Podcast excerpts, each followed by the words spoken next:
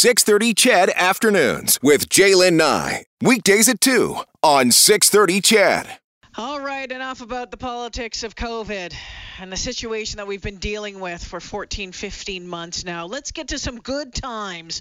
Let's get to some good stuff that you can watch on the small screen here. It is our monthly segment with our movie guy. It's at the home box office with Steve Stebbing. Hey, Steve. The purveyor of good times. I'm going to take that title. I have heard that about you, Steve. Hopefully from the right people. hey, even if it's from the wrong people, sometimes I Hey, think you know enough. hearing that from the wrong people is even better. Come on. All press is good press, right? exactly, exactly. All right, let's get to it because uh, we have a, a big old list again today, and I know Mhm. um, I've I've heard of some of these, others I haven't. The ones that I haven't, I'm really excited to find out more about. But let's start with this one. Our morning show guy, or who's now our midday guy, was so jacked about Godzilla versus Kong, he could not stop talking about it. Take a listen. Godzilla's out there and he's hurting people, and we don't know why. There's something provoking him that we're not seeing here. I'm of the same opinion. The myths are real. There was a war. And they're the last ones standing. Who bows to who? Nobody gonna stop me. Kong bows to no one.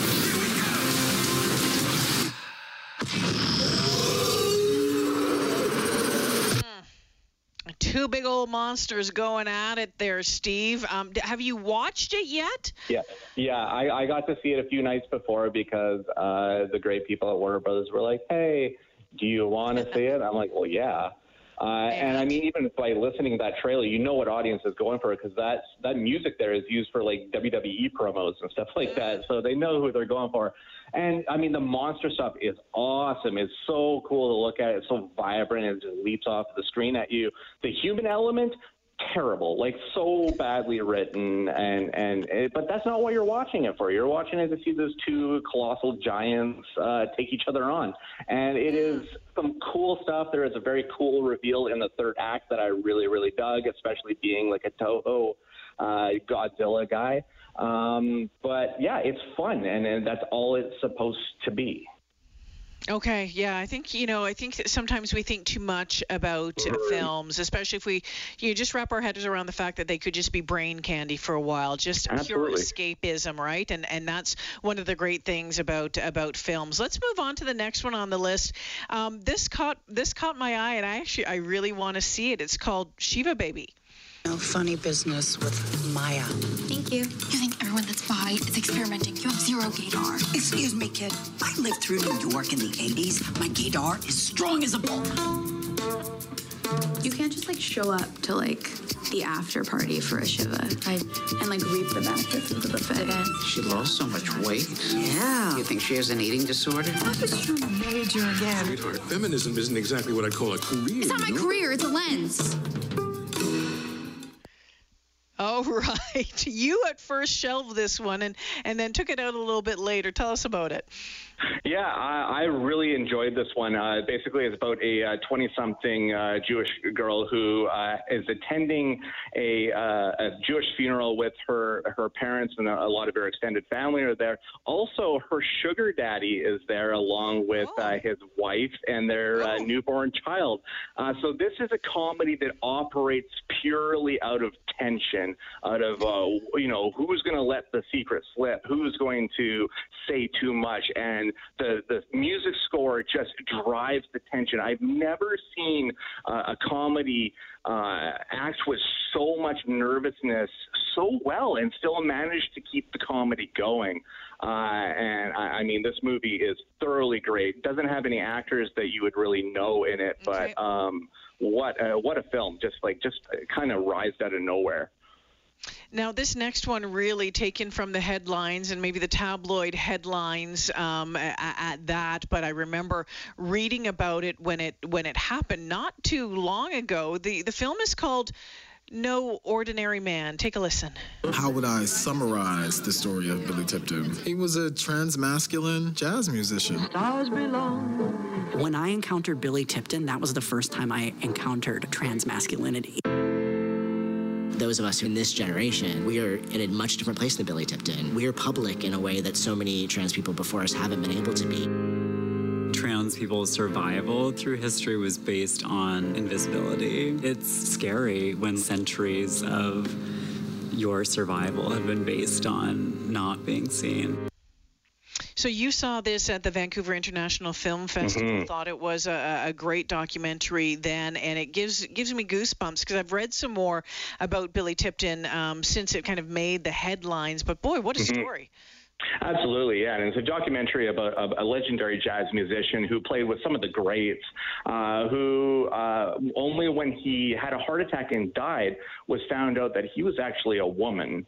Uh, living as a man, and the way that they attack uh, they attack this uh, documentary is basically they have an open casting call to, for people to play Billy Tipton. So trans actors come in, uh, kind of do an audition, and then basically talk about their experience uh, of being uh, of being trans and, and how that mirrors against uh, Billy Tipton's in a time that it definitely wasn't accepted at all. So it's it's a fascinating uh, documentary about the trans community and where they've come from and where they are now. Okay, can't wait to see that one. It's at the home box office with Steve Stebbing this afternoon. Next up on the list, well, it uh, it cleaned up the big ones at the Oscars last Sunday. It's Nomadland. You are one of those lucky people that can travel anywhere. Yes, ma'am. I know. And they sometimes call you nomads. My mom says that you're homeless. Is that true? No, I'm not homeless. I'm just houseless. Not the same thing, right? No. My husband worked at the USG mine in Empire. I was a substitute teacher. It is a tough time right now. You may want to consider early retirement. I need work. I like work. The amazing Frances McDormand, uh, just uh, you know, the lead actor in in Nomadland. It won a you know three, I think, of the big big awards at the Oscars, Mhm. including Best Picture, um, if I remember correctly. And um, I, what I what I, I can't wait to see about this is that it u- it uses like real nomads in this film. Yes, yeah. It, it, it basically looks into a, a rising microcosm uh, in North America of uh, peop, uh, people that have basically can't afford to, uh, you know, uh, live in a house, uh, live in any kind of city, and basically they're forced to go on the road doing odd jobs here and there uh, to make ends meet. And uh, Chloe Zhao has this incredible ability to put the microscope on on very uh, very interesting, very integral parts uh, of the American landscape. She's already done it with her film uh, The Rider before this one, and uh, just proving that she's one of the most important voices in uh, downtrodden Americans at, at this point. And uh, I mean, Frances McDormand won her third Academy Award for this movie, so. Oh, she's absolutely incredible. And it also should be noted that uh, Chloe Zhao also won an uh, Oscar for Best Editing, uh, which is very uh, usually that directors don't edit their own films. It, it's kind of a rare thing. So for her to win both those categories is just insane. Tell me about this uh, this um, this film from Serbia that, that I, I don't have any audio from it, Yeah. but you said this one was just so incredibly powerful for you, and it was Oscar nominated as well. Yeah, that's right. Uh, Quo Vadis, Aida, and uh, it's just a really fascinating film uh, about a woman that's uh, acting as the liaison.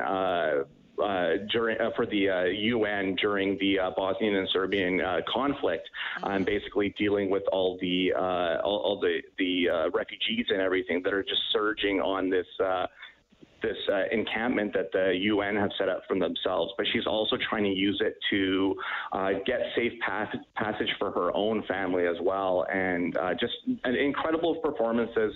And I feel like this conflict isn't something that really gets a lot of spotlight when it comes to television and movies. So it was interesting to watch the film and then basically kind of look into it uh, afterwards because uh, I, I think they should they should talk about this more because I feel like we've done uh, World War II and, and Vietnam and all these other conflicts a, a lot, and and there's just so many stories to be told internationally.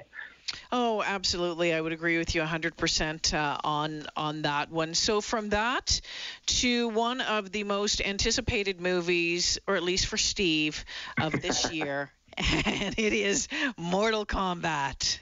Throughout history, different cultures all over the world reference a great tournament of champions. That dragon marking? I think it's an invitation to fight for something known.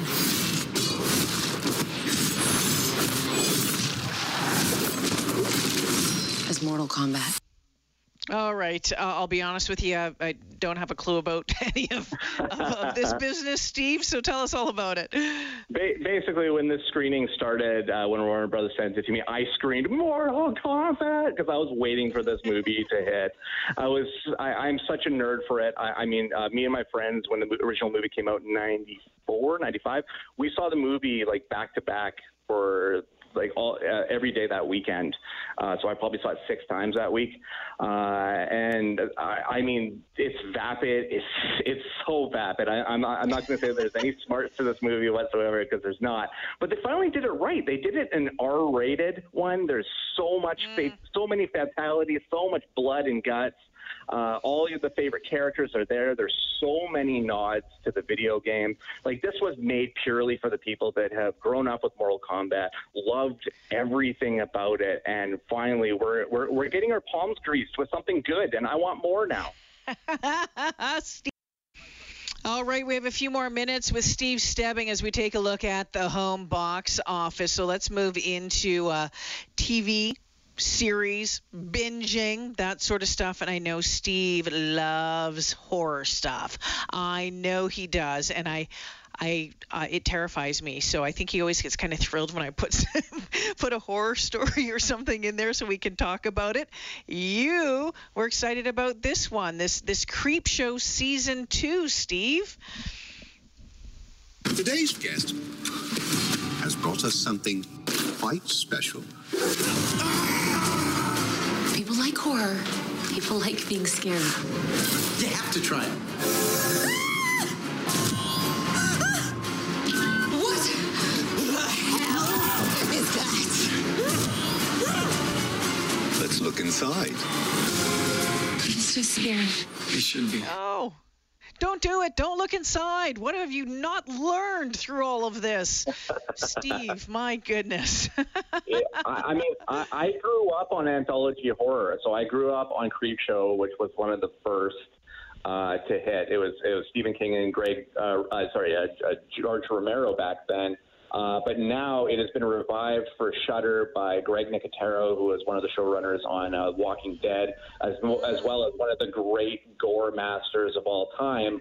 Uh, and he's done some really cool episodes, uh, produced some really cool stuff. Uh, Joe Lynch does some directing on this one, and it features one of the queens of horror, uh, Barbara Crampton from Reanimator in this season.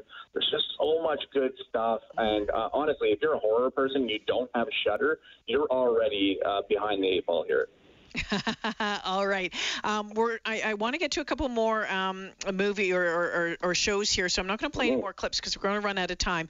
But this one, I mean, as soon as I see Kevin Bacon, I'm like, hello, I'm in because I'm back in Footloose, you know, in 1984 or 5, whenever that was. Mm-hmm. City on a Hill, season two. Um, you, you, Kevin Bacon, I mean, first off, he doesn't age, but you say mm-hmm. that he's completely fascinating in this. Yeah, he really is because this comes from the guys uh, that uh, did Homicide: uh, Life on the Street. Uh, but basically, uh, you've got uh, Aldis Hodge in this one, who's kind of like the new flashy assistant DA that's trying to get stuff done in this town. And then you have Kevin Bacon, who is like the long-standing detective, who's definitely a dirtbag definitely is outspoken and has his really crappy opinions, but is also trying to maybe make a little difference in the end of his career and maybe trying to turn the to turn the trajectory around of what everything looks like. Uh, I love the way this show's written. It is a lot of tough guy bravado in it, but I think it mm. works really well.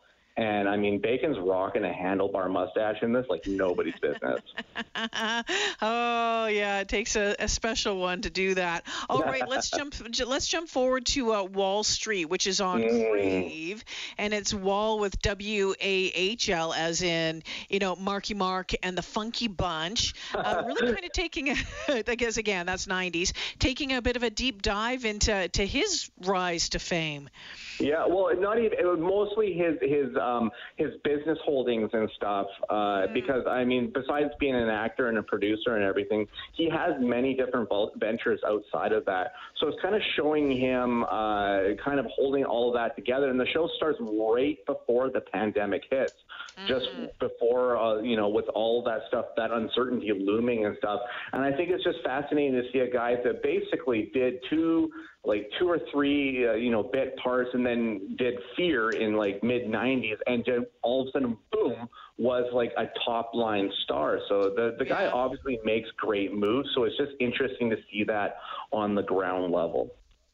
Interesting stuff. Steve, uh, thanks for our monthly check in. Again, anyone who wants it can text me your email and I'll send you the full list at, uh, yeah, you can just text me at 780 496 0063 or, or email me at jlyn at 630ched.com. Steve, uh, some great viewing ahead here. Yeah. Thanks for this. We'll talk to you next month. Thanks, Jay. Yeah, you betcha. Steve Stebbing. You can follow him at the Stevel Dead on Twitter, and uh, you can always check out check out check out what he's watching, what he's recommending at stevestebbing.ca. That's his web page where he checks into all the things going on, film, culture, that sort of thing. What are you watching right now? What's really hot for you? Um, we got back into in uh, Night Watch New Orleans. It had been on a few years back, and then they took a hiatus and they came back on. Uh, mainly, we watch it because, as you know, we love uh, New Orleans, so um, we just like seeing the the sights and sounds. But an NCIS New Orleans is coming to an end, but haven't gotten into any great series, any great Netflix stuff lately.